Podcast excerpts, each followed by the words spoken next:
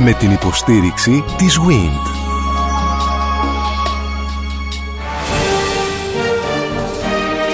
Γνωρίζοντας την ιστορία μας. Η ελληνική διατροφή από την προϊστορία μέχρι σήμερα. Μια σειρά ραδιοφωνικών ντοκιμαντέρ στον Sky 100,3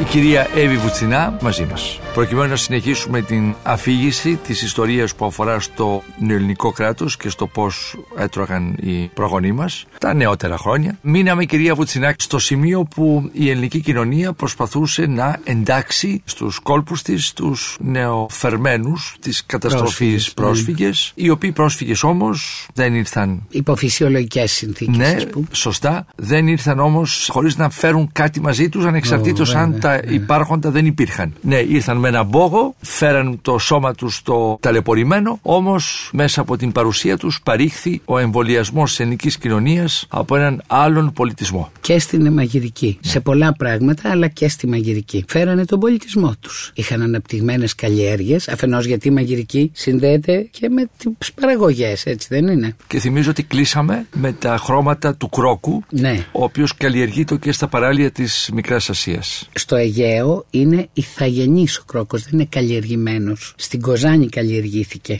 Ο, ο Αυτοφυή κρόκος. λοιπόν στην ε, Στο Μικρά- Αιγαίο, στο Στα, στα νησιά μας Ναι. είναι τα νησιά όλα γεμάτα. Στην Κοζάνη όμως Και στη είναι Μικρά Ασία, καλλιεργημένος. γιατί έχω μήπως κάνω Σε λάθος. ορισμένα μέρη, λίγο προς το εσωτερικό. Στην αρχαιότητα ήταν το κορίκιον άνδρων. Αλλά υπήρχε σαφράμπολη στο βόρειο τμήμα της Μικράς Ασίας και εδώ κοντά μας στον Πειραιά υπάρχει γειτονιά σαφράμπολη που ήταν μαζεμένοι πρόσφυγες από εκεί. Ναι. Υπήρχε λοιπόν Και, και, με στη την Μικρά πάροδο Ασία. των χρόνων αυτός ο πολιτισμός ενώθηκε με τον Αδελφό, αυτόχθονα, ας με τον πούμε, αδελφό, της, ε, σωστά. του ελλαδικού κορμού. Και μεσολαβούν δύο δεκαετίες από τη μικρασιατική καταστροφή, οπότε και φτάνουμε στον Πρώτο Παγκόσμιο Πόλεμο. Αλλά σε αυτές τις δύο δεκαετίες. Όχι, στον δεύτερο. Στον δεύτερο, με παγκόσμιο. συγχωρείτε, Ναι. σε αυτές τις δύο δεκαετίες όμως συμβαίνουν πολλά πράγματα. Συμβαίνουν πολλά πράγματα και κυρίως είναι ένας μίνιμουμ χρόνος για να ενταχθούν οι νεοφερμένοι στην κοινωνία και εντάσσονται. Ε, ώσπου να προλάβουμε να πούμε δόξα τω Θεώ, άντε πάλι Παναγία Έρχεται μια Βόηθα. πολύ μεγάλη καταστροφή. Πολύ τότε. μεγάλη γιατί έγινε ο πόλεμος, η κατοχή ήταν πάρα πολύ σκληρή για τους Έλληνες γιατί υπήρχε πείνα φοβερή κυρίως στην Αθήνα και στα μεγάλα Αστικά αστικά κέντρα. κέντρα. Στα Ωραία. χωριά, δόξα τω Θεώ, υπήρχαν τα χόρτα, τα σαλιγκάρια. Τέλος πάντων, κάνα ψάρι και στη Λευκάδα που ξέρω τα παίρνανε οι Ιταλοί, όλα και το λάδι το παίρνανε. Αλλά όσο να είναι, καμιά κουταλιά λάδι κρυβότανε, ας πούμε. Άρα εδώ, στο ήταν θέμα σας τραγικό. τώρα, ναι, εδώ αυτό που ζουν τα αστικά κέντρα και ειδικότερα η πρωτεύουσα είναι μια τραγωδία. Είναι μια ανθρωπιστική τραγωδία, ένας λοιμός που απλώνεται. Βέβαια, πόλεμος, Ε, και πόλεμος. πόλεμος και με τα αποτελέσματα στους δρόμους, με τους νεκρούς ανθρώπους κτλ. Όμως ακριβώς είναι και το θέμα το οποίο αναπτύσσεται η κυρία Βουτσινά τις τελευταίες δύο εβδομάδες. Δηλαδή περιγράφεται την διατροφή στην Ήπεθρο μετά το 1830, τη συγκρίνουμε με τη διατροφή στα αστικά κέντρα. Συνεπώς εδώ ακριβώς τώρα στην φάση της κατοχής από τα γερμανικά ναζιστικά στρατεύματα της ελληνικής κατοχής η διαφορά αυτή μεταξύ άστεως και ε, Χωριού. υπαίθρου Ναι. και χωριού κάνει χειρότερα τα πράγματα στην πόλη Βέβαια. και αλλάζει και τις διατροφικές συνήθειες των ανθρώπων για αυτά τα τέσσερα χρόνια. Ναι, με ναι. κυρίαρχη Θα την σας πείνα και ό,τι θυμίσω- βρίσκουν πια κατά κυριολεξία. Υπάρχει ένα εξαιρετικό ελληνικό φιλμ, ίσως είναι του Δαμιανού, δεν θυμάμαι καλά. Θυμάμαι πολύ καλά όμως αυτή τη σκηνή. Μας δείχνει μια οικογένεια επικατοχής, πατέρας, μάνα και γιαγιά και ένα νεαρό, ένα μικρό γόρι. Και έχουν στο πιάτο πληγούρι, το οποίο πληγούρι ήταν... Δυσέβρετο. Δυσέβρετο, μεγάλη δουλειά. Είχαν φαΐ, δηλαδή είχαν κάτι. Και το παιδί δεν το θέλω, δεν το θέλω. Του λένε φάτο, φάτο χρυσό μου. Και όταν θα τελειώσει η κατοχή, θα πάρουμε αρνάκι, θα το βάλουμε στο φούρνο με πατάτες, με μπόλικο βούτυρο. Αυτοί τρέχουν τα σάλια τους τώρα, οι τρεις. Αυτό δεν ξέρει τι ήταν το αρνάκι με το. Και θα βάλουμε μπόλικο βούτυρο και θα το ψήσουμε και θα το φάμε. Φάει τώρα το πληγούρι. Δεν θέλω, δεν θέλω. Στην επόμενη σκηνή είναι ο πατέρας και η μάνα εμφανώς έχει τελειώσει ο πόλεμος. Το παιδί λίγο μεγαλύτερο, η γιαγιά είναι κάδρο στον τοίχο και έχουν αρνάκι με πατάτες στο τραπέζι. Και λέει αυτό θέλω πληγούρι.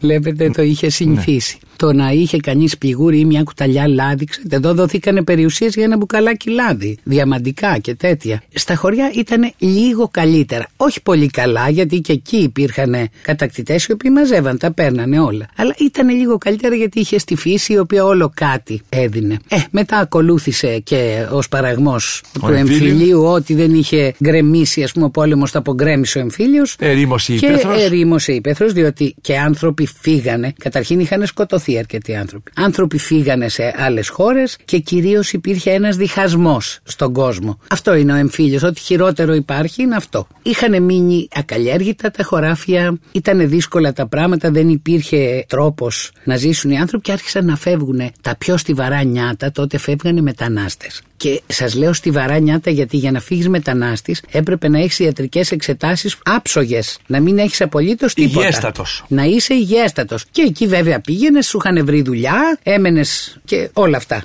Αυτοί που δεν έφυγαν, δεν μπορούσαν να φύγουν όλοι φυσικά, συνέρευσαν στις μεγαλοπόλεις και κυρίως στην Αθήνα, γύρω από την Αθήνα, διότι η χώρα ήταν εγκρεμισμένη, άρα είχε αρχίσει η ανοικοδόμηση και ήρθαν οι άνθρωποι εδώ, αφήσανε τις καλλιέργειες και τα χωράφια τους και ήρθαν εδώ και δουλεύανε μεροκάματο στις οικοδομές. Αν κάποιος είχε καμιά μικροειδίκευση, μπορούσε να δουλεύει σε ένα γραφείο. Οι γυναίκες δουλεύανε κυρίως στα παπούτσια, στην κατασκευή παπουτσιών, ήταν κορδελιάστρες, ήταν ράφτρες. Και πολλοί Δουλεύανε αποτέλεσαν σε εργαστήρια. το ανθρώπινο δυναμικό των εργοστασίων πάρησαν Βεβαίως τότε στον να εργοστασίο. συστήνονται, Ξαφνικά, να λοιπόν, ιδρύονται. αυτοί οι άνθρωποι ήρθαν όμως χωρίς κανένα προγραμματισμό. Ήρθανε, φτιάξανε κάτι παραγκούλες αυτοσχέδιες στα πέριξ του κέντρου, ας πούμε, το Περιστέρι, το Εγάλεο, Αγιανάργυρο, Άγιος Ιερόθεος, αυτά ήταν γεμάτα μικροπαραγκούλες. Αυτοσχέδιες, όχι τίποτα που σπουδαίο. ήταν κοντά στα εργοστάσια Ήτανε γιατί ακριβώς. οι- τα εργοστάσια εγκαταστάθηκαν κατά μήκος του Κυφισού ή κατά και μήκος κοντά της στις οικοδομέ. Πυραιός. Εδώ ε, βρήκανε τέλος πάντων ένα μεροκάματο. Αλλά πλέον δεν είχαν τα καλούδια τους για να μαγειρέψουν τα δικά τους. Έπρεπε να τα αγοράζουν αυτά που είχαν. Όμως αυτοί οι νεότευκτοι, ας πούμε, αστεί δεν ήταν πλούσιοι, αλλά είχαν αρχίσει να έχουν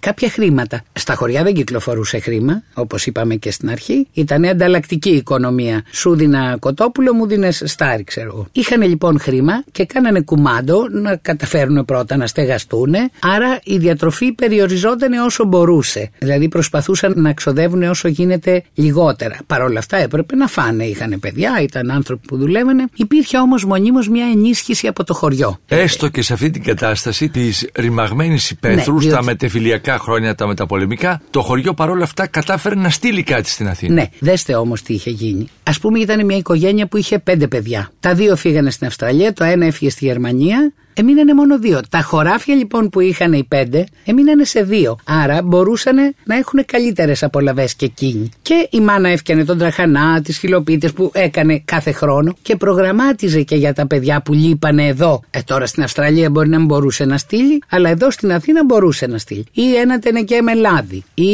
ένα μισοτένεκο με παστές σαρδέλες δικές της που τις πάστονε η ίδια. Ή τον τραχανά τη χιλοπίτες. Ή οτιδήποτε. Έκανα κοτόπουλο. ε, Ανάλογα ό,τι μπορούσε ο καθένας και ανάλογα και την απόσταση στην Το οποία κοτόπουλο βρισκόταν. ερχόταν ε, Ζωντανό. ζωντανό. Ε, δεν υπήρχαν ακόμα ψυγεία. Οπότε έπρεπε να έρθει το κοτόπουλο ζωντανό για να το σφάξουμε την ώρα που θα το χρειαζόμαστε. Τα δέναν από τα ποδαράκια και φτερούγιζε η κότα. Πολύ συχνά θα έβλεπες μέσα στο λεωφορείο. Εγώ ήρθα στην Αθήνα το 68 από τη Λευκάδα. Συχνά συναντούσες μέσα στο λεωφορείο ανθρώπους που κρατούσαν ζωντανές κότες και μέσα στο λεωφορείο του κτέλ που ερχόμασταν από εκεί μαζί με τις βαλίτσες και με καλάθια είχαμε τότε. Καλάθια που βάζανε διάφορα πράγματα. Δεν είχε πλαστικές σακούλες και όλα αυτά. Ξαπλώνανε και καμπόσες κότες δεμένες από τα ποδαράκια. Η διάδοση του ψυγείου άρχισε αρχές του 60, φαντάζομαι. Ναι, ναι, ακριβώς. Πρώτα ήταν αυτά οι παγωνιέρες, ξέρετε, αυτά με τον πάγο δεν είχαν αντοχή για να κρατήσεις ένα κοτόπουλο. Τώρα είναι Είναι ευαίσθητα κάνουν, πράγματα. διακοσμούν χώρους τα παλιά ψυγεία. Τα Ναι, ξύνα ναι, ίσως είναι βέβαια. και λίγο και ένας μικρό μπαράκι. Τώρα τα έχουν έτσι, ναι, αυτές τις παγωνιέρες, Οι τις παγωνιέρες, παλιές. ναι, οι παλιές πράγματι. Ε, οπότε υπάρχει μια γραμμή με το χωριό. Εκεί, σε αυτό το σημείο και οι αστεί, οι άλλοι αστεί, όχι αυτοί οι φτωχοί και Οι που τακτοποιημένοι ακόμα- από οι χρόνια, ας τακτοποιημένοι πούμε. από χρόνια, αρχίζουν τον να οποίο το εκτιμούν... βιωτικό επίπεδο ανεβαίνει. Είναι Ναι, ανεβασμένο εννοώ. βεβαίως σε σχέση με αυτούς που ήρθαν χωρίς να έχουν Και οι σπίτι, οποίοι χωρίς ε, τίποτα. μετά τον πόλεμο συνέχισαν να καταναλώνουν αυτήν την γαλλικο-ελληνική Βεβαίως, κουζίνα. βεβαίως. Αυτό συνεχίζεται. Όμως Ναι. υπάρχει πλέον μία εκτίμηση για τα καλούδια του χωριού, όχι για το χωριό καθ' αυτό. Χλεβάζεται δηλαδή ο χωριάτης που μιλάει λίγο έτσι, ή τρώει τα φωνήεντα ή δεν είναι στην πένα καλοντημένος ή όλα αυτά. Έχει χέρια ροζιασμένα, η χωριάτης, ο χωριάτης. Αυτά χλεβάζονται. Τα καλούδια όμως του χωριού αρχίζουν να τα εκτιμούν. Δηλαδή είναι καλό δώρο να φέρεις σε κάποιον στην Αθήνα τα κοτόπουλα που είπαμε, ένα κομμάτι τυρί καλό, ένα, δύο, πέντε δεν έχει σημασία. Ένα καρβέλι ψωμί ψημένο στον ξυλόφουρνο με το προζύμι κτλ. Μας περιγράφετε τις δεκαετίες 50 και 60 τώρα; Ναι, το 60. Και το, 60. είμαστε στο 60. Το 60 και το 70 συνεχιζόταν αυτό. Το εκτιμούσαν αυτό το πράγμα. Ή λάδι, ή μουσταλευριά λιαστή, ή σουτζούκια του μουστου. Ξέρετε, αυτά ήταν πολύ εκτιμητέα τότε από το χωριό. Αλλά καθ' αυτό το χωριό δεν ήταν αποδεκτό. Ξέρετε, τους λέγανε βλάχους τους χωριάτες. Αυτούς που ήταν τέλος πάντων από κάποια χωριά που δεν μιλούσαν έτσι κι αλλιώς. Όμως εκεί βρίσκω εγώ κάτι κοινό. Δηλαδή, στα τραπέζια αυτών των νεότευκτων αστών που δεν έχουν ακόμα οικονομική ευημερία, πλανιέται η νοσταλγία του χωριού πάνω από το τραπέζι τους θυμούνται αυτά που θα μπορούσαν να έχουν και δεν τα έχουν. Στα τραπέζια των αστών πλανιέται η νοσταλγία για αυτά τα καλούδια που τα ανακαλύψανε, τα είδανε, αλλά δεν τα έχουν πάντα και δεν πολλούνται για να τα αγοράσεις. Τα τελικατέσεν της εποχής πριν ανοίξει η γνωστή αλυσίδα σούπερ μάρκετ φέρει το λογότυπό της και του πουλού το γάλα. Ναι. Έχουν τέτοια προϊόντα κυρία Βουτσινά; Κοιτάξτε, Α, Έρχονται προϊόντα από το υπήρχαν. χωριό, πολλούνται στα αστικά κέντρα. Βέβαια, πολλούνται. Υπήρχε, ας πούμε, η κεφαλονίτικη φέτα, η οποία είναι μια εξαιρετική φέτα. Δεν ήταν παντού, αλλά αυτοί που ενδιαφερόνταν ξέρανε που θα βρούνε κεφαλονίτικη φέτα, ας πούμε. Υπήρχαν τότε τα μπακάλικα, μερικά από τα οποία ήταν πολύ ενημερωμένα και ήξερες πού θα πας και τι θα πας να πάρεις. Τώρα θέλω να πω ότι υπήρχαν κάποιοι συνδυασμοί, τους οποίους λίγο τους σνομπάριζαν οι αστεί. Όπως; Α πούμε, φασολάδα με ρέγγα. Είναι πάρα πολύ ωραίο. Εγώ το, το κάνω και σήμερα. Που έπαιρνε τη ρέγγα, την, αυτή τη ρέγγα, την, Την καπνιστή, παστή. την παστή, την ε, κάπνιζες πάνω στη φλόγα, έβγαζες τις πέτσες, όλα αυτά, τα κόκαλα κτλ. Και την έβαζες σε ένα πιάτο με λεμόνι, λάδι και κρεμμύδι ομό. Αυτό Είναι είναι, μια ξε- τέχνη αυτό, έχει λεπτά κόκαλα. η- είναι τίποτα. Α. Τίποτα δεν είναι. Αστείο. Μάλιστα. Γίνεται πολύ εύκολα. Πάνω σε φλόγα όμως. Ναι. Θέλει φλόγα. Όχι στον καζάκι, γιατί στάζουν τα λίπη απάνω στον καζάκι και γίνεται χάλια. Ανάβεις ένα βαμπάκι πάνω σε ένα αλουμινόχαρτο μέσα στο νεροχύτη, τέλος πάντων. Εγώ έτσι το κάνω. Αυτό το σνομπάρανε. Οι άλλοι όμως, οι νέοι ας πούμε αστεί, τους άρεσε γιατί το τρώγανε και στο χωριό και ξέραν τις νοστιμιές. Άρχισε λοιπόν σιγά σιγά να έρχεται αυτή η μαγειρική. Όμως και αυτοί ζηλεύανε, βλέπανε με κάποια ζήλια τα φαγιά των άλλων και θέλανε λίγο και από αυτά. Ε, γιατί είναι λογικό. Ο άνθρωπος, άμα βλέπει κάτι άλλο, θέλει να το δοκιμάσει. Ναι. φαγητά, αυτά τα- Είχαν και γόητρο, με συγχωρείτε, είχαν Παρακαλώ. γόητρο, διότι τα τρώγανε οι ανώτερες τάξεις. Μπολιάζονται και οι ταβέρνες με αυτό το φαγητό το προερχόμενο από την Ήπεθρο, κυρία Βουτσινά; Είναι απλώς Εξαρτάται από τις ταβέρνες. Εξαρτάται. Τα εστιατόρια, ας πούμε, που είναι στο κέντρο της Αθήνας, έχουν το ψάρι με τη μαγιονέζα σφυρίδα συνήθως. Έχουν παστίτσιο. Τέτοια φαγιά που δεν ήταν της υπαίθρου. Αλλά υπάρχουν ταβέρνες γύρω-γύρω. Σκεφτείτε σε γειτονιές. Εγώ θυμήθηκα στην Νέα Φιλαδέλφια. Ήταν ένας δρόμος, δεν θυμάμαι πώς τον έλεγαν, που ήταν στη σειρά προσφυγικές ταβέρνες.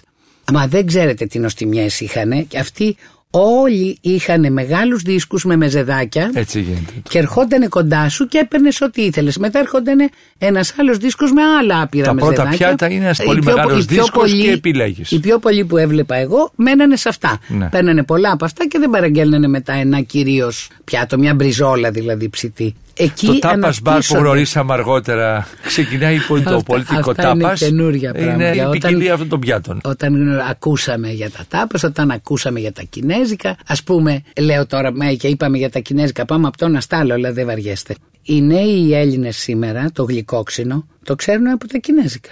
Το γλυκόξινο όμως και το αλμυρόγλυκο είναι οι δύο πυλώνες της ελληνικής μαγειρικής. Από την αρχαιότητα, αυτά που έχουν σωθεί ως πληροφορίες στον Αθήναιο και όχι μόνο στον Αθήναιο, διαρκώς συνδυάζουν μέλι με ξύδι, κρασί με ξύδι και αλμυρό με γλυκό. Πράγμα που έχει επιβιώσει βέβαια.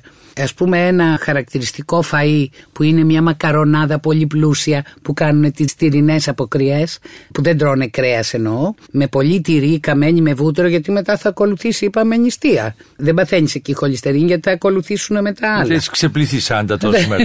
ναι, ακριβώς. Εκεί λοιπόν πολλές φορές και σε πολλά μέρη βάζουν από πάνω μπόλικο μέλι.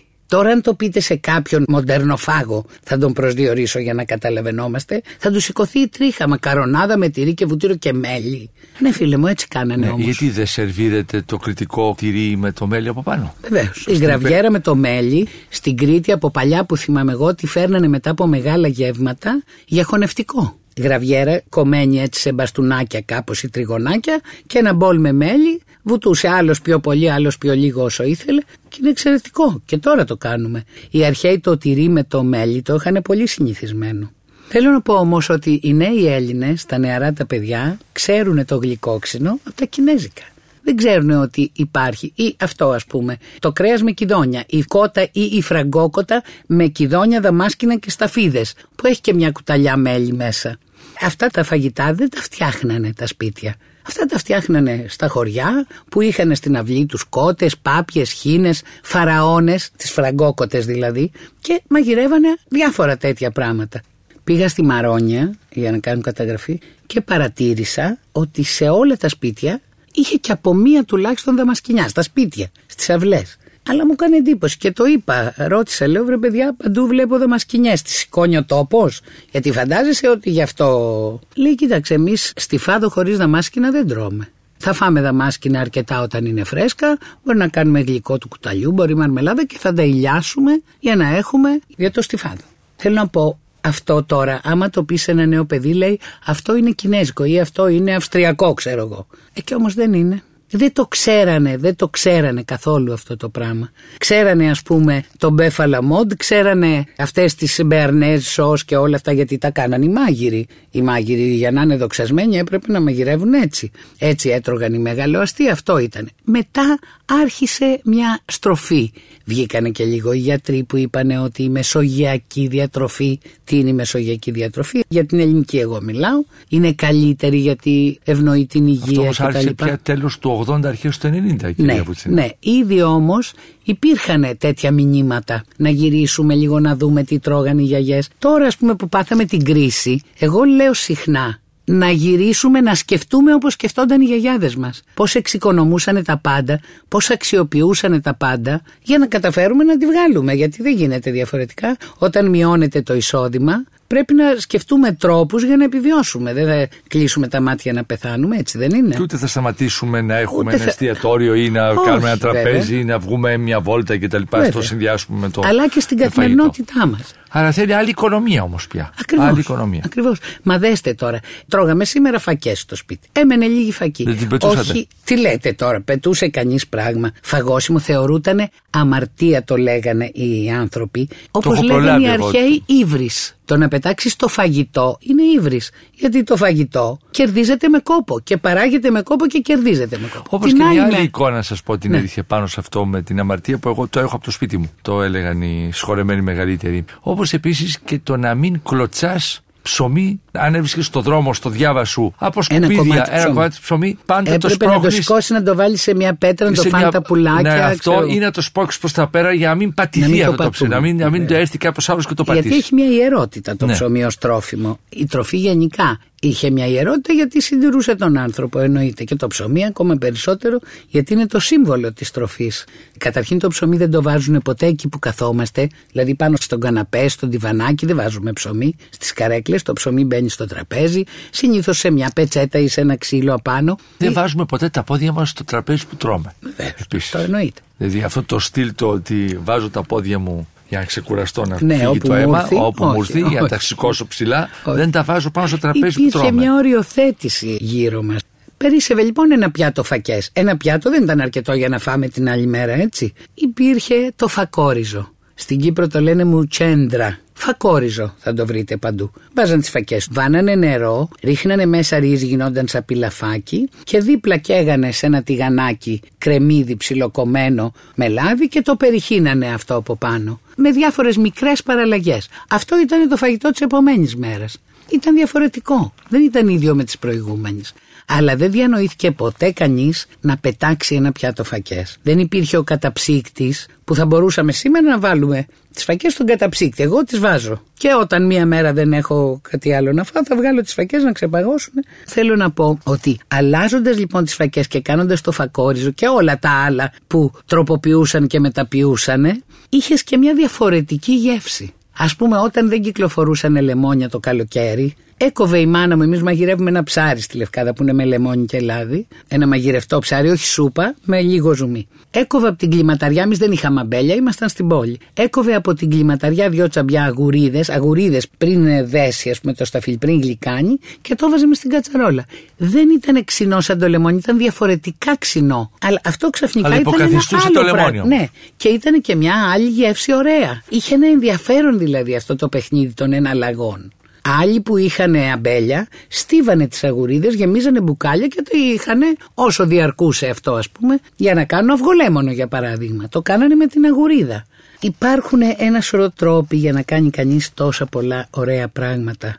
Αυτό θέλω να πω. Ναι. Και εμείς ψάχνουμε να βρούμε μια μπριζόλα. Εντάξει, καλή είναι και η μπριζόλα, κατά ώρας. Υπάρχουν όμως τόσα χαριτωμένα, γευστικά, όμορφα πράγματα με ενδιαφέρον, με μια τσαχπινιά. Ε τώρα η μπριζόλα είναι ένα πράγμα σκέτο. Ξαναγυρίζω λίγο πίσω στα πρώτα χρόνια αμέσως μετά τον πόλεμο και τον Ναι, εμφύλιο. ναι. Όπου όμως εκείνη την εποχή οι άνθρωποι προσπαθούν να κερδίσουν το χαμένο έδαφος της προηγούμενης δεκαετίας κοντά. Τρώνε πράγματα που σήμερα θα μπορούσαμε να τα θεωρήσουμε βλαβερά, αλλά τους έλειπαν. Δηλαδή Τι; βούτυρα, Το βούτυρο ήταν πάντα πολυτελέ είδος διατροφής, γιατί το βούτυρο είναι λίγο. Όπως το μέλι σε σχέση με τη ζάχαρη, ας πούμε. Ναι, αλλά τρώγανε και λάδι, σαλάτα με το λάδι και τις παπάρες με το ψωμάκι. Συμπλήρωνε την έλλειψη άλλων πραγμάτων που δεν Θέλω να πω ήταν δηλαδή εύκολο. ότι σε αυτά τα χρόνια, ω αρχές της δεκαετίας του 70, που ανακαλύψαν ότι πρέπει να διατηρήσουμε την σιλουέτα μας και να ξαναδούμε το σώμα μας, πέρασαν κάποια 20 χρόνια που εκ των πραγμάτων το ρίξαμε έξω. Όσοι πεινούσαν, τα εναντέδρασαν διαφορετικά, δεν ξέρω. Με κοιτάτε Ναι, κάπως. αλλά, ε, δεν θέλω έγινε να κάτι πω- τέτοιο. Όχι. Το ότι οι άνθρωποι προσπαθούσαν με διάφορους τρόπους να συμπληρώσουν ένα ελληματικό διαιτολόγιο λόγω ανάγκης, αυτό είναι αλήθεια. Δεν το κρύβουμε.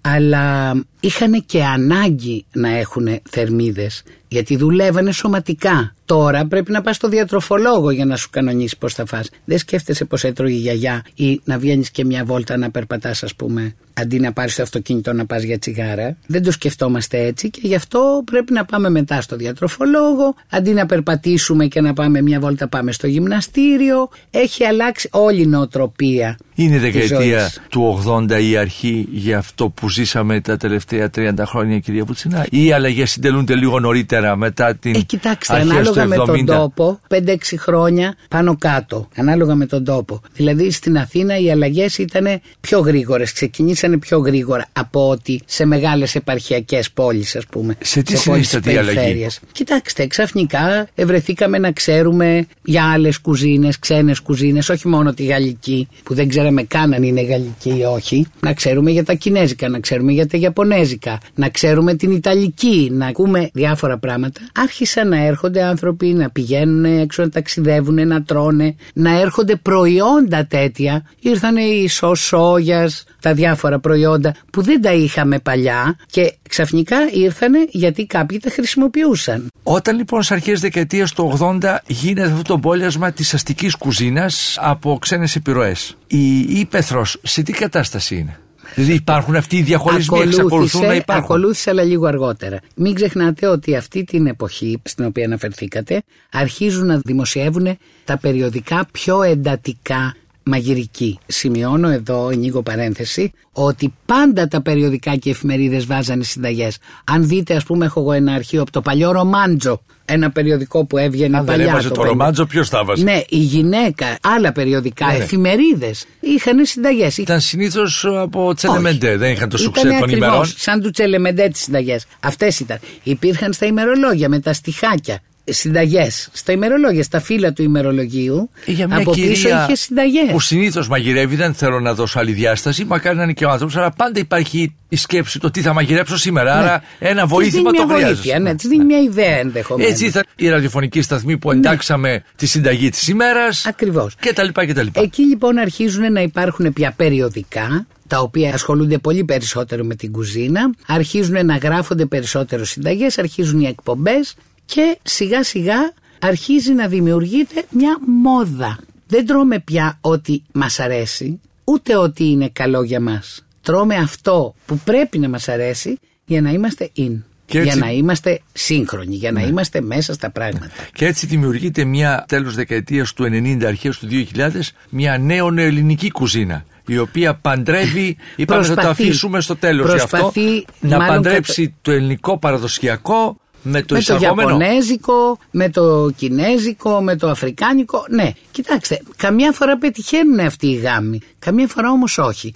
Τις πιο πολλές φορές όχι. Όμως δεν θέλω να αφήσω χωρίς παρατήρηση, κύριε Πορτοσάλτε, αυτό που είπατε για τα fast food, ας πούμε, το γρήγορο φαγητό. Αυτό είναι ένα πρόγραμμα παγκόσμιο, γιατί πήγε σε όλες τις χώρες, το οποίο κατά την άποψή μου το ονομάζω διατροφή χωρίς ρίζες. Και δέστε, απευθύνεται στην νεολαία, η οποία είναι ένα κομμάτι του πληθυσμού που είναι πιο ευεπίφορο σε αλλαγές. Το πιο και ενεργό. Ταυτίζεται, ακριβώς, και ταυτίζεται με ένα σύνολο πολιτισμικό, με τη μουσική. Δηλαδή ακούς την τάδε μουσική. Όλοι. Και αυτό σε εγωιτεύει γιατί εγώ, ο νέος της Ελλάδας, δηλαδή της Αθήνας, της Κοζάνης, της Κομωτινής, και το παιδί το αντίστοιχο στην Αγγλία, στη Γαλλία, στο Μεξικό, στις Ηνωμένες Πολιτείες. Έχουμε κοινές αναφορές. Ακούει το, ίδιο. Ναι. Τα ρούχα πάνω κάτω είναι ίδια.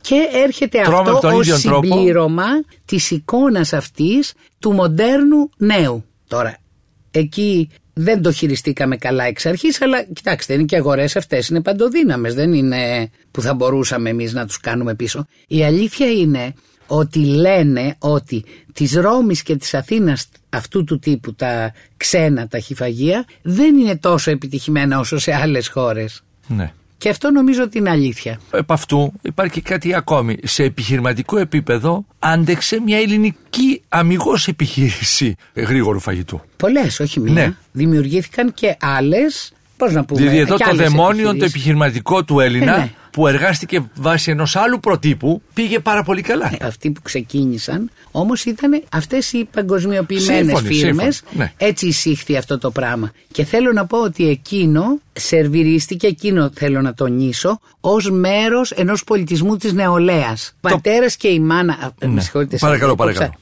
Αυτών των παιδιών που τρώγανε αυτά παρακολουθούσαν τα περιοδικά και για να είναι είναι έπρεπε να πάνε στο τάδε εστιατόριο που μαγείρευε ο Σουν Τσουντούν και να φάνε αυτό άσχετα αν τους άρεσε δεν τους άρεσε γιατί πολλές φορές δεν τους άρεσε ξέρω πολύ καλά τι σας λέω ήταν όμως αυτό που έπρεπε να τους αρέσει ναι για να είναι και αυτή Πόσο καιρό θα το κάνεις αυτό όμως, κυρία Βουτσίνα, το κάνεις ένα. 5, 10 χρόνια, 20. Ναι. Στο τέλος ε, όμω. Τώρα πέθανε αυτό. Πάει, ναι. τελείωσε. Σκέφτεται κανείς. Και ξέρετε πού θα μας ωφελήσει και η κρίση; Να δώσω τα ωραία μου λεφτά και να φάω ένα πράγμα που δεν θα το ευχαριστηθώ τόσο. Αν μ' αρέσει, είναι άλλο. Αν μου αρέσει είναι διαφορετικό. Εγώ πάντως που έχω ζήσει μέσα σε αυτό το χώρο και δουλεύω σε αυτό το χώρο, σας λέω ότι πολλές φορές οι άνθρωποι πάνε εκεί γιατί πρέπει να πάνε. Για να τους δούμε εμείς ότι πήγαν εκεί, για να τους πάρουν φωτογραφίες. Το καταλαβαίνω αυτό που λέτε. Ε, έτσι, είναι ένα πράγμα που έχει σχέση με promotion, με, ναι. με διαφήμιση, με τέτοια. Δεν έχει σχέση με το φαΐ. Ναι, Δεν κοιτάζω τι μ' αρέσει, ούτε τι είναι υγιεινό, ούτε τι είναι χρήσιμο, ούτε τι με βολεύει, αλλά τι πρέπει να. Όπως και με την παγκοσμιοποίηση που λέτε, προφανώς υπάρχουν τα ευεργετικά, υπάρχουν και τα αρνητικά. Ασφαλώς. Βέβαια. Σε κάτι τέτοια πολύ μεγάλα ζητήματα που απλώνονται ανά την Ιφίλιο. Όμως, επειδή είπατε για Ιταλία, προηγουμένως και είπατε πώς εντάξαμε στοιχεία της Ιταλικής κουζίνας, Πράγματι, αρχές δεκαετίας του 90 άρχισαν λοιπόν από εκεί που τρώγαμε κρέμα γάλακτος που μας τη σερβιραν τις μακαρονάδες τίγκα στην γρέμα γάλακτος ότι είναι δίθεν Ιταλικές. Ότι είναι καρμπονάρα κτλ. Και, και ήταν ένα πράγμα που δεν έχει καμία σχέση με την πραγματική καρμπονάρα. Ήρθε κάποιος και είπε: Να σας γνωρίσω την πραγματική κουζίνα και έτσι το πώς είναι ναι, η ναι. κουζίνα Ιταλική. Αλλά βλέπετε ότι αυτή η χώρα όμως έκατσε και είπε ότι εγώ πρέπει να προβάλλω το δικό τα μου. Δικά μου προϊόντα. Τα δικά μου προϊόντα. Τα είναι παράδειγμα. Ναι. Είναι παράδειγμα. Λοιπόν, είπε ακόμη αυτό που βλέπεις στα ξενοδοχεία τους και με τον αγροτουρισμό τους ότι η Εύη Βουτσινά τη Τοσκάνη κάθε Τρίτη, Πέμπτη Στο και συγκεκριμένο Παρασκευή. χωριό. Στο συγκεκριμένο Ένα χωριό. μικρό. Η Εύη Βουτσινά, λοιπόν, το συγκεκριμένο από την Άνω Ποταμιά το κάνει. Μάλιστα. Μαθαίνει στις κυρίες που θα πάνε εκεί για τουρισμό και αν μείνουν στο ξενοδοχείο. Κάνει μαθήματα τρεις ώρες κάθε πρωί για να μπορεί ο κύριος να κάνει κάτι άλλο. Αν παίξει τον γκολφ του, ξέρω εγώ, αλλά δεν είναι ανάγκη. Δεν το λέω τον γκολφ ότι είναι και πανάκριβη ξενοδοχειακή μονάδα. Αυτά γίνονται και σε πιο χαμηλού Ακριβώς. κόστους. Και άντρες και γυναίκες γίνονται αυτά τα μαθήματα. Αντιστοίχως κάποια επίσης. μαθήματα. Ναι. Άρα λοιπόν αυτοί οι άνθρωποι βλέπεις ότι η βιομηχανία αυτή η τουριστική ψάχνει να βρει, ανακαλύπτει τρόπους πώς θα παρουσιάσει ένα πρόσωπο αυτής της χώρας. Νομίζω ότι πρέπει να αντιλήσουμε και από εκεί χαρακτηριστικά, Βεβαίως. μια που είμαστε σε ομοειδές περιβάλλον. Βεβαίως. Οι Ιταλοί δεν κάνουν πράγματα ψεύτικα. Ασφαλώς και κάπου θα υπάρχουν και με ψεύτικα, αλλά ο κανόνας είναι ότι και στο παραμικρό χωριό θα φας πάρα πολύ καλά, ντόπια φαγητά με ντόπια προϊόντα, όχι ας πούμε στην ε, Λαμία να τρώω ντομάτες από την Ορεστιάδα. Λέω ένα παράδειγμα τρελό τώρα. Θα φας με ντόπια υλικά μαγειρεμένα πράγματα και θα βρεις και πολλά υλικά σε βαζάκια και σε μπουκάλια για να τα πάρεις στο σπίτι σου. Και το κρασί, το κρασί τους στο δικό τους, εκεί τον τόπιο. Και θα μπορείς να πάρεις και από αυτά κάτι. Είναι τόσο καλά οργανωμένοι δηλαδή γιατί είναι περήφανοι κύριε Πορτοσάλτε για τον πολιτισμό τους. Εμείς αυτό που δεν είχαμε ποτέ είναι ότι δεν είχαμε περηφάνεια. Εγώ γυρίζω 16 χρόνια που κάνω καταγραφές και οι γιαγιάδες αυτά τα ταπεινά φαγάκια που λέγαμε πριν κάτι με τα τσάγαλα και με τα κορόμιλα, τα ξινάκια όλα αυτά τα κρύβουνε. Δεν σου τα λένε. Πρέπει να κάνω αγώνα για να τις πείσω να μου πούνε ας πούμε ένα τέτοιο φαγάκι. Γιατί ντρέπονται σου λέει αυτά είναι χωριάτικα. Ενώ αν τους πω εγώ ότι θα πάω να φάω θα ψήσουν μπριζόλες. Τόσο μεγάλη επίδραση λοιπόν αυτής της Ελλάδος με τις δύο ταχύτητες της αστικής κουζίνας και της κουζίνας της υπαίθρου. Αφήνει τέτοια κατάλοιπα. τεράστια. Αλλά γενικά οι Έλληνες από την ώρα που γυρίσαμε τα μάτια προς τα έξω όλα τα έξω ήταν καλά γι' αυτό και βλέπετε ό,τι ελληνικό βγήκε έξω και ξαναγύρισε καταξιώθηκε είπαν οι γιατροί αυτό. Βέβαια, Έφυγε μέχρι- ένα προϊόν, το λάδι, έφυγε έξω. Αυτό μείνετε λίγο στο Πάθανε- λάδι. Μα μέχρι πρότινος το ελληνικό λάδι έφευγε από την Καλαμάτα και πήγαινε να σκευαστεί στην Ιταλία και πολύ το ιταλικό Αφού προϊόν ή ενωθεύεται- ισπανικό προϊόν. Αφού Ή- ενωθεύεται με άλλο. με άλλο. Κατώτερης Ναι. ποιότητας. Αλλά δεν το συσκευάζαμε και δεν το πουλούσαμε εμείς απευθείας. Εντάξει. Τώρα τα τελευταία χρόνια γίνονται Γίνονται. κάποια βήματα. Η αλήθεια πολλά, είναι ότι πολλά γίνονται, βήματα. ναι. Το περιοδικό στο οποίο σας διαβάζουμε, στο γαστρονόμο, Γαστρονόμο. προβάλλει συστηματικά Αλήθεια, τέτοιες αλήθεια μονάδες. είναι αυτό. Δίνει, και γίνονται, δίνει γίνονται πράγματα, δεν μπορούμε βήμα να πούμε. σε Απλώς ανθρώπους- πρέπει να ξεκολλήσουμε από αυτό το σημείο που λέει Αχ, εμείς οι κακομύριδες δεν είμαστε τίποτα. Τι φτιάνουμε τώρα χόρτα γιαχνί. Μυρωδάτα χόρτα όμως, έτσι δεν υπάρχουν αυτά αλλού. Χόρτα γιαχνί και ρίχνουμε λίγο κορόμιλα μέσα και γίνεται ξινά και θέλει περηφάνεια. Εγώ είμαι περήφανη για αυτό που είμαι, γι' αυτό το λέω κιόλας έτσι. Δεν είναι ψέμα αυτό που σας λέω. Όπως με περηφάνεια θα πας σε ένα γάλο. Ότι μαγειρεύεται δηλαδή και ότι Αυτό- γράφεται αυτά για που την. μαγειρεύω. Ναι, ναι. Αυτά που μαγειρεύω και αυτά που. Εγώ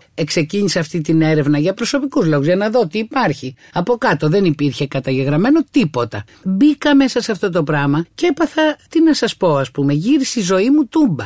Τούμπα ήρθε η ζωή μου. Τώρα έχω ένα τεράστιο αρχείο. Και πάλι είναι λοιπέ γιατί δεν έχω τη δυνατότητα να κάνω σαρωτικές καταγραφές πάντα, αλλά έχω τουλάχιστον ένα ενδεικτικό αρχείο. Δεν ήξερα ότι υπήρχαν αυτά τα φαγιά. Πώς να σας πω, δεν ήξερα. Μου πεθαίνουν οι γιαγιάδες και εγώ τις κλαίω. Εγώ τις κλαίω. Γιατί παίρνουν ένα κομμάτι από τον πολιτισμό το οποίο εμείς το χάνουμε. Το χάνουμε εμείς. Το χάνει ο κόσμος δηλαδή. Τι θα συστήνατε σε τοπικό επίπεδο, κυρία Βουτσινά, δηλαδή η φθιότητα να καθίσει να βρει τα δικά Βεβαίως. της. Η Ξάνθη το άλλο, η Ροδόπη το άλλο. Δηλαδή νομό, νομό, πέτρα, πέτρα, πώς θα το πω, Τόπο, χωριό, τόπο, τόπο, γιατί τόπο. Δεν ξέρω τώρα αν χωρίζονται. Σύμφωνο, το καταλαβαίνω. Αν Είναι- η Ευρυτανία είναι δια- κάτι Βέβαια, διαφορετικό από ε, τη βέβαια. φθιότητα ή ενώνονται μαζί με την καρδίτσα παραπάνω. ναι. Αλλά άμα πάω στη δράμα, ας πούμε, να φάω, θέλω το φαΐ με τις πατάτες να έχει πατάτες νευροκοπίου. Το θέλω αυτό το πράγμα. Γιατί και οι νευροκοπιώτες θα πουλάνε τις πατάτες. Καταλαβαίνετε Σωστά, τι θέλω σωστά. να πω. Υπάρχουν δε ένα σωρό λιχουδιές. Τα πρώτα χρόνια πήγαινα εγώ στη Θράκη και έβ- έβρισκα το λικουρίνο εκεί. Είναι κέφαλος παστός και καπνιστός. Μια λιχουδιά περιοπής. Πολιτικό είναι και αυτό, είναι σαν και το πολιτικό. χαβιάρι. Ναι. Το είχαν στην πόλη, το κάνανε και στην Ένω. Στην Ένω, και στην Ένω κάνανε το μικρό τον κέφαλο που τον λένε και νήτικο. Το καλός ο λικουρίνο γινόταν με τον πολύ μεγάλο κέφαλο, το στεράδι. Εμείς το λέμε στεράδι αυτό. Παστό και αυτό. Σπαστό και καπνιστό. Και καπνιστό Η μαζί. χουδιά. Ερχόμουν λοιπόν κάτω και τους έλεγα ρε παιδιά, έφερνα και κάνα δύο. Α, καλά. Αυτό τα για τρώγαμε. τσίπουρα και τέτοια και για ούζα και Δεν ιστορίες, ναι. συζητώ τι είναι αυτό το πράγμα. Και τους έλεγα λοιπόν και λέγανε και ναι, εντάξει, καλά. Και παίρνανε, ας πούμε, ένα χαβιάρι ψεύτικο. Άλλο το πραγματικό χαβιάρι. Καλά, δεν υπήρχε αν μπορείς λικουρίνος να το στην αγοράσεις. Αθηνάς, στα τελικά τέσσερα τη Τότε Αθηνάς; όχι. Όταν όχι. λέτε τότε. Τελευταία ήρθαν αυτά, κύριε 80, τι Πορτοσάλτε. λέτε τότε; Όταν λέτε τότε, ναι, τι εννοείτε; Σας προς λέω το 80. το 90. Το 90, τι το λέτε. 2000 Και σας λέω. το 2000 και δεν υπήρχε Βεβαίως. λικουρίνος, δεν Όχι, υπήρχε δεν σοβαρά. υπήρχε. Όχι. Εμείς στα πολίτικα τον είχαμε το λικουρίνο. Εσείς στα πολίτικα το είχατε. Τα οποία είναι ένα-δύο, Γιατί εσείς δηλαδή, το έτσι δεν είναι. ξέρατε, Ναι, ναι. ναι, ναι. Όπως είχε, ας πούμε, στη Νέα Σμύρνη κάποιοι πρόσφυγες που είχαν στην αρχή της Ομήρου, είχαν ένα μαγαζί και είχε καημάκι. Ναι. Λακέρδα Τώρα, δεν άμα υπήρχε. ας τους πούμε. λε. Όχι, λακέρδα υπήρχε. Υπήρχε. Άμα τους λες καημάκι, φαντάζονται το παγωτό καημάκι. Καμία σχέση. Ε, εκεί υπήρχε ένα Το μαγαζί βουβαλίσιο που το καημάκι. είχα. Καημάκι, ναι. Πρόσφυγες το είχαν.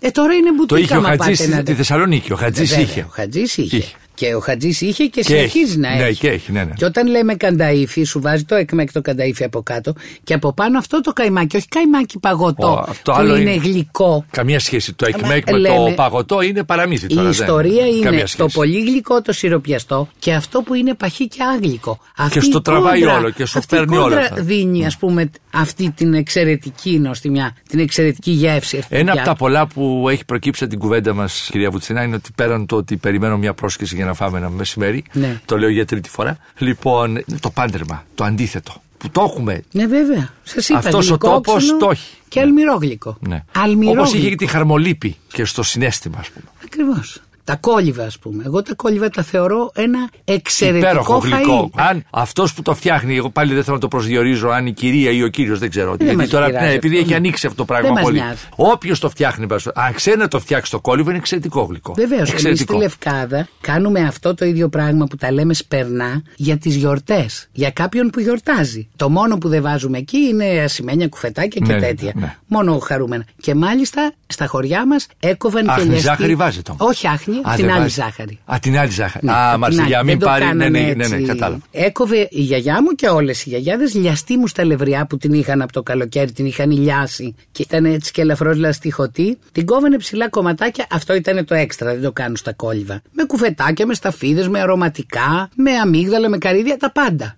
Αυτό είναι ένα εξαιρετικό πράγμα να το φας. Πέστε με ένα παιδί σήμερα που ξέρει να το φάει αυτό το πράγμα. Και άμα πει κόλληβα, αμέσως μέσω πάει αλλού το Ναι, γιατί πράγμα και ο ξέρετε, άλλος. Μαζί με όλα τα άλλα, όλο αυτό. Είναι διστακτικός, ναι. Είναι ένα πακέτο που κάναμε λάθος, κύριε Πορτοσάλτε. Βγάλαμε από τη ζωή το θάνατο. Δηλαδή, άμα δείτε αυτό που πέθανε ευτυχώς πίσω, το lifestyle, έπρεπε να είσαι πάντα 20 με 25 χρονών, ψηλή ξανθιά και όμορφη, χωρίς ρητίδες, σαν στη ζωή να μην υπάρχει ούτε αρρώστια, ούτε γυρατιά, ούτε θάνατος. Μα είναι δυνατόν. Όλο αυτό το πράγμα ανήκει σε ένα πακέτο το οποίο πρέπει να το βγάλουμε από πάνω μας. Γιατί μας αγχώνει, γιατί μας δυσκολεύει. Δεν μπορώ εγώ Δεν να μα χάνω... επιτρέπει να απολαύσουμε αυτό Ακριβώς που έχουμε τη ζωή. τώρα. τη Εγώ δεν ζωή. μπορώ να χάνω το κέφι μου γιατί έχω ρητίδες. Είμαι μεγάλη γυναίκα, πέρασα τα 60. Ε, βέβαια θα έχω και μερικές ρητίδες. Τι να κάνουμε τώρα. Έζησα και τι πήρα τι ρητίδε. Αλλά δεν μπορώ, ας πούμε, να τρέχω να κάνω ενέσεις για να μην έχω. Και γιατί να μην έχω ρητίδες, σε- παρακαλώ; σε- σε ένα- Όταν ήμουν νεαρή δεν Σε είχα. ένα τώρα σώμα έχω. που είναι υγιές. Θέλω να πω,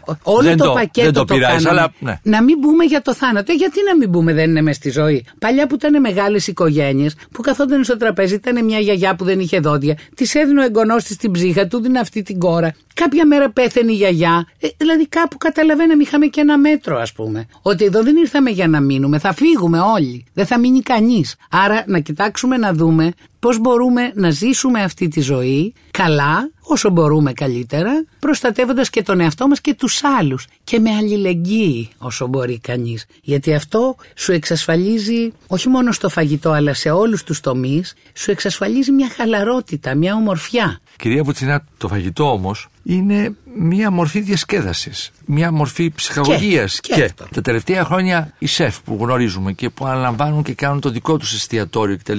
Νομίζετε ότι προχώρησαν τα πράγματα σε αυτήν την αστική ελληνική κουζίνα; Άλλοι ναι και άλλοι όχι, γιατί υπάρχουν ικανοί και ικανότεροι. Και όχι ικανοί. Βεβαίως, αυτό είναι άλλο θέμα το εστιατόριο. Εμείς προσπαθούμε να δούμε λίγο πώς είναι για τα σπίτια, γιατί στο εστιατόριο δεν πηγαίνουμε κάθε μέρα. Στο σπίτι τρώμε κάθε μέρα. Στο σπίτι μεγαλώνουμε παιδιά. Μεγαλώνουμε μια νέα γενιά η οποία στηβάζει χολυστερίνες, διαβήτες, τέτοια. Αν δεν τρώει σωστά. Τα ξέρετε αυτά, δημοσιογράφος είστε και όχι, τα, όχι, τα εγώ, ξέρετε, εγώ, τα είπα, διαβάζετε εγώ και τα έβαλα τη βλέπετε. λέξη εστιατόριο γιατί περίμενα ότι θα μου κάνετε εσείς το διαχωρισμό και θα μου πείτε άλλο η έξοδος και το εστιατόριο και η ψυχαγωγία δια της εξόδου και άλλο η καθημερινή Ναι. Όμως- διατροφή και η κυριακάτικη διατροφή μέσα στο σπίτι. Όμως θέλω να πω ότι πράγματι το φαΐ είναι μια απόλαυση. Και το καθημερινό φαΐ, άσχετα από το τι είναι, σας είπα εγώ, η φασολάδα με τη ρέγγα, οι φακές με τις αρβιρέ σαρδέλες. Πατάς τηγανιτές δεν μου είπατε όμως με λίγο Και κοκκινιστό πατάτε κρέας. τηγανιτές. Όλα, όλα, όλα μέσα. Όλο αυτό δεν έχει σημασία, είπα τα κάπως ταπεινά πράγματα. Ναι. Άμα είναι καλά μαγειρεμένη, μια ωραία φασολάδα, φακές, ρεβίθια και συνοδεύεται Μια από ωραία ένα μακαρονάδα αλίπαστο, που να μια έχει, ωραία και λίγο, μακαρονάδα. να έχει και λίγο βουτυράκι μέσα έτσι να γυαλίσει Αν λίγο. θέλουμε μην- να έχει βουτυράκι. Ε, λίγο, λίγο, μην είναι και ναι, πολύ. Μένα μου αρέσει η μακαρονάδα με σκόρδο και λάδι. Και από πάνω βάζω τριμμένα καρύδια. Αυτό το έχω πάρει από τις γιαγιάδες που το κάνανε στις νηστείες. Εγώ και να μην είναι νηστεία το κάνω αυτό και μ' αρέσει. Σκόρδο μακαρονάδα με καρύδια αντί για τυρί από πάνω. Ο άνθρωπος λοιπόν θέλει να απολαύσει το φαΐ του. Δεν θέλει να τρώει σαν να είναι φάρμακο το φαΐ. Και μια ωραία λοιπόν φασολάδα καλομαγείρεμε. Πατάτες γιαχνί σκέτες, σας λέω εγώ. Αν είναι καλομαγειρεμένο, θα κάτσεις. Δύο-τρεις άνθρωποι, τέσσερις, όσοι είναι, ή οι φίλοι, η οικογένεια, η παρέα, θα πεις δύο κουβέντες, θα τσουγκρίσεις ένα κρασάκι. Μαγειρεύετε όταν είστε μόνοι στο σπίτι, κυρία Βουτσινά, Σας για τον είπα, εαυτό όταν σας. είμαι μόνη, Ναι. μαγειρεύω αυτά που έχω στον καταψύκτη μου. Που έχω προβλέψει να έχω μεριδούλε φαγητό για να φάω κάθε μέρα. Ναι. Γιατί ας πούμε, αν για να μαγειρέψεις φασόλια για έναν άνθρωπο, πόσα θα κάνω εγώ, 100 γραμμάρια φασόλια, ή θα τρώω μια φασολάδα, ας πούμε, 10 μέρες; Ε, δεν μπορώ, βαριέμαι. Θα μαγειρέψω μια κανονική φασολάδα, θα φάω μια μέρα, τα άλλα θα τα βάλω σε τα περάκια που χωράνε μια μερίδα, θα τα βάλω στον καταψύκτη και κάθε φορά που χρειάζομαι θα βγάζω. Αυτό το κάνω, αλλά μόνη μου τώρα να κάτσω για έναν άνθρωπο να μαγειρέψω ένα ωραίο φαΐ δεν έχει γούστο. Έχω φαγητό για να φάω, καλό, καλό Μια μαγειρεμένο. κουρασμένη γυναίκα όμως εργαζόμενη όταν γυρίζει Μπράβο. πίσω κατάκοπη και πρέπει να πάει και τα παιδιά τα φέρει από το φροντιστήριο, από τα μπαλέτα, πέρα δόθε. Λοιπόν, και πρέπει να μαγειρέψει. Δεν έχει κουράγιο όμως η γυναίκα και το καταλαβαίνουμε. Εντάξει, να είναι δείτε. τσακισμένη, ας πούμε. Η κατάσταση αυτή είναι πολύ εύκολα αντιμετωπίσιμη. Εγώ ας πούμε τι έκανα γιατί και εγώ δούλευα πάρα πολύ σκληρά όταν είχα οικογένεια, ήταν και το παιδί μου πιο μικρό. Προβλέπεις εσύ από το βράδυ, λέω ένα παράδειγμα θα σας κάνω τώρα, ζυμώνεις κεφτεδάκια, μπιφτεκάκια, οτιδήποτε, ό,τι σ' αρέσει. Την ώρα που έρχεσαι, τα πλάθεις, τα βάζεις στο φούρνο, βάζεις και πατάτες ή τα κάνεις τηγανιτά και βάζεις μια πατάτες φούρνου ή ένα ριζάκι και αμέσως έχεις φαΐ. Δηλαδή χρειάζεται μια πρόβλεψη. Εγώ ζυμώνω κιμά για κεφτέδες, αλλά όχι για μία φορά. Θα έρθουν τα παιδιά μου, θα φάμε, αλλά έχω προβλέψει και για άλλη μια φορά. Το έχω στον καταψύκτη, γιατί ακριβώς δουλεύω πάρα πολύ. Υπάρχουν πάντα τρόποι να κάνεις Όταν κατάλαβε η κόρη σας ότι η μαμά είναι μια γυναίκα πάρα πολύ ικανή στην κουζίνα. Μάζευε όλη την παρέα. Πώς Α, το πολλές διαχειριστήκατε φορές αυτό στα ερχόντανε. χρόνια τα Πολλές εφηλικά. Δηλαδή, φορές τα είπε, πρέπει να ερχόντανε. έχετε ταΐσει κόσμο, έτσι. Ερχόντανε τα παιδιά, οι φίλοι της κόρης μου και έρχονται ακόμα και με μεγάλη χαρά τα δέχομαι και τα φιλοξενώ. Και παιδάκια που ήταν, έφηβοι και τώρα που έρχονται Τις με φίλους. Έχουν παρακινηθεί, έχουν μπει στην κουζίνα οι, οι Ε, ξέρετε κοπέλες. ότι μου ζητάνε, όχι μόνο και αγόρια και κορίτσια. αγόρια, τα- ναι, ναι, που και είναι οι φίλοι και οι επιστήμονες, φίλοι. που είναι παιδάκια μεγάλα τώρα, δεν Τους είναι έχετε μικρούλια. εμπνεύσει, δηλαδή, Ε, ε. θέλουν να έρθουν να με βοηθήσουν. Ε, σας παρακαλώ να έρθω από πριν να σας βοηθήσω. Ε, έλα λέω. Κάνουμε ωραίες παρέες, λέμε μπουρουμπουρου, κάνουμε και φαΐ και μετά καθόμαστε, τρώμε. Είναι ωραία. Είναι ωραία, τα χαίρομαι πολύ τα παιδιά. Και ακούω κι εγώ καμιά κουβέντα νεολαίστικη τέλος πάντων. Όλα για ηλεκτρονικά λένε και κάτι τέτοιο. Ναι, αλλά όλα αυτά όμως είναι γύρω από μια αντίληψη στο φαγητό. Αυτό, το φαγητό, η αιστεία. Δηλαδή, έτσι για να γυρίσουμε λίγο στην ιστορία. Ο άνθρωπος κάπου έβαλε πέντε τούβλα, ας πούμε, πέντε πέτρες και έφτιαξε μια στέγη και κάπου σε μια γωνιά έφτιαξε την αιστεία. Εκεί Το τραπέζι. συγκεντρώταν, ήταν μια, μια στάλα. Μπορεί να μην ήταν η μεζονέτα, η τετραόροφη, ας πούμε, η τεσσάρων επιπέδων. Ναι, ναι, αλλά ακριβώς. Με κουζίνα σε κάθε Ναι, επίπεδο, ναι, ναι. αλλά ήταν μία τότε. Ναι. Λοιπόν, Και ένα εκεί τραπέζι, μαζεύονταν όλοι. Εγώ κύριε Πορτοσάλτε θα σας πω την αλήθεια μου όταν θέλω να νιώσω ασφαλής να ανακαλέσω ένα αίσθημα ασφάλειας σκέφτομαι το τραπέζι του σπιτιού μου του πατρικού μου σπιτιού δηλαδή όταν ήμουνα παιδί και μεγαλύτερο παιδί τέλος πάντων Σας Αυτό ανακουφίζει το- αυτή η ιδέα; πάρα πολύ. Σας Μου δίνει ξεκουράζει; μια ασφάλεια. Τι λέτε; Γιατί καθόμασταν όλοι μαζί, εκεί γινόταν συζητήσεις, αρχίζαμε για τους βαθμούς στο σχολείο, μιλούσαν οι πατάτε σε, μεγαλύτεροι αυτή, για τα σε δικά αυτήν την ανάμνηση και σας δίνει αισιοδοξία για παρακάτω; Ναι, μου- Ναι. ναι, ναι, με ανακουφίζει, ανακουφίζει την ψυχή μου. Λέω, είναι ωραία ανάμνηση. Είναι η ανάμνηση μιας ζεστής επαφής. Είχαμε πάντα ένα καλομαγειρεμένο φαΐ, η μάνα μου μαγείρευε πολύ ωραία. Αυτά που έκανε, τα Από εκεί έκανε το πήρατε εσείς εξαιρετικά. ή από τον πατέρα Δεν το σας; νομίζω, όχι. Δεν είχε ενδιαφέρον η μάνα μου να μάθει καινούρια πράγματα και τέτοια. Αλλά αυτά που έκανε τα έκανε τέλεια. Είχαμε ένα καλομαγειρεμένο φαΐ και δεν φω- δεν φωνάζαμε, δεν φώναζε ποτέ κανείς στο τραπέζι. Καθόμαστε και τρώγαμε και λέγαμε διάφορα. Αυτά τη ζωή, τα διάφορα. Λέγανε για κάποιον συγγενή, λέγανε για έναν γείτονα, κάτι που μπορεί να συνέβη. Μια καθημερινότητα όμως. ναι. ναι, έτσι ήρεμα πράγματα και καλά. Τρώγαμε το φαγάκι, είμαστε, είμαστε πολύ ευχαριστοί. Πολύ βαθιά φιλοσοφία τώρα όλα αυτά. Μετά από έτσι αυτά που είναι, έχουμε δει, έτσι όλα είναι αυτά μετά τα από που αυτά που ζήσαμε, βλέ- τα Ακριβώς, έντονα κτλ. ακριβώς. Όλο Τώρα, αυτό το βέβαια, απόσταγμα που μου λέτε έχει μια Οι βαθιά γονεί φιλοσοφία δεν μπορούν μέσα. να το κάνουν αυτό κάθε μέρα ενδεχομένως, δεν βολεύουν Σωστό, τα δεν ωράρια. γίνεται. Όμως μπορούν να το κάνουν το πρωί, παραδείγματος χάρη, ή το βραδάκι, ανάλογα που μπορούν να ρυθμίσουν, ή δύο φορές τη βδομάδα. Ναι. Το παιδί βρε όμως δεν παιδί το μου. αφήνεις να τρώει στην τηλεόραση μπροστά, του λες τώρα τρώμε. Όχι βέβαια. Τρώμε. Όχι βέβαια. Ο, Αυτό αν είναι. μια φορά που συναντιέται η οικογένεια, το καταλαβαίνω. Είναι Ναι. οι δυσχε- Μπορεί να συνθήκες πολύ γίνεται δύο δύσκολες. φορές την εβδομάδα Ή δύο αυτό. φορές την εβδομάδα. Ή ναι. το πρωινό. Ναι. Που είναι επίσης σημαντικό. Πώς ξεκινάει η μέρα. Αλλά λέμε καθόμαστε, δύο η προπόθεση κουβέντες. είναι ότι καθόμαστε όλοι γύρω από ένα τραπέζι. Αυτό Όλοι. ακριβώς. Αυτό ακριβώς. Κυρίες και κύριοι, απολαύσαμε την κυρία Εύη Βουτσινά. Γεια σας. Εάν σας άρεσε το ραδιοφωνικό ντοκιμαντέρ που μόλις ακούσατε, μπείτε στο sky.gr κάθετος podcast και γίνετε συνδρομητής. Περιμένουμε όμως και τα σχόλιά σας ή ακόμα καλύτερα την κριτική σας στα iTunes. Η δική σας κριτική στα iTunes θα βοηθήσει και άλλους Έλληνες σε όλο τον κόσμο να ανακαλύψουν τα νέα podcasts του Sky και να γνωρίσουν την ιστορία μας. Κυρίες και κύριοι, γεια σας. Για την εκπομπή συνεργάστηκαν Παρουσίαση Άρης Πορτοσάλτε Παραγωγή Τζένι Πουπουλίδου Επιμέλεια εκπομπής Αθανασία Χατζή Η ηχογράφηση και η τεχνική επεξεργασία έγινε από τους ηχολήπτες του Sky 100,3 με την υποστήριξη της WIND.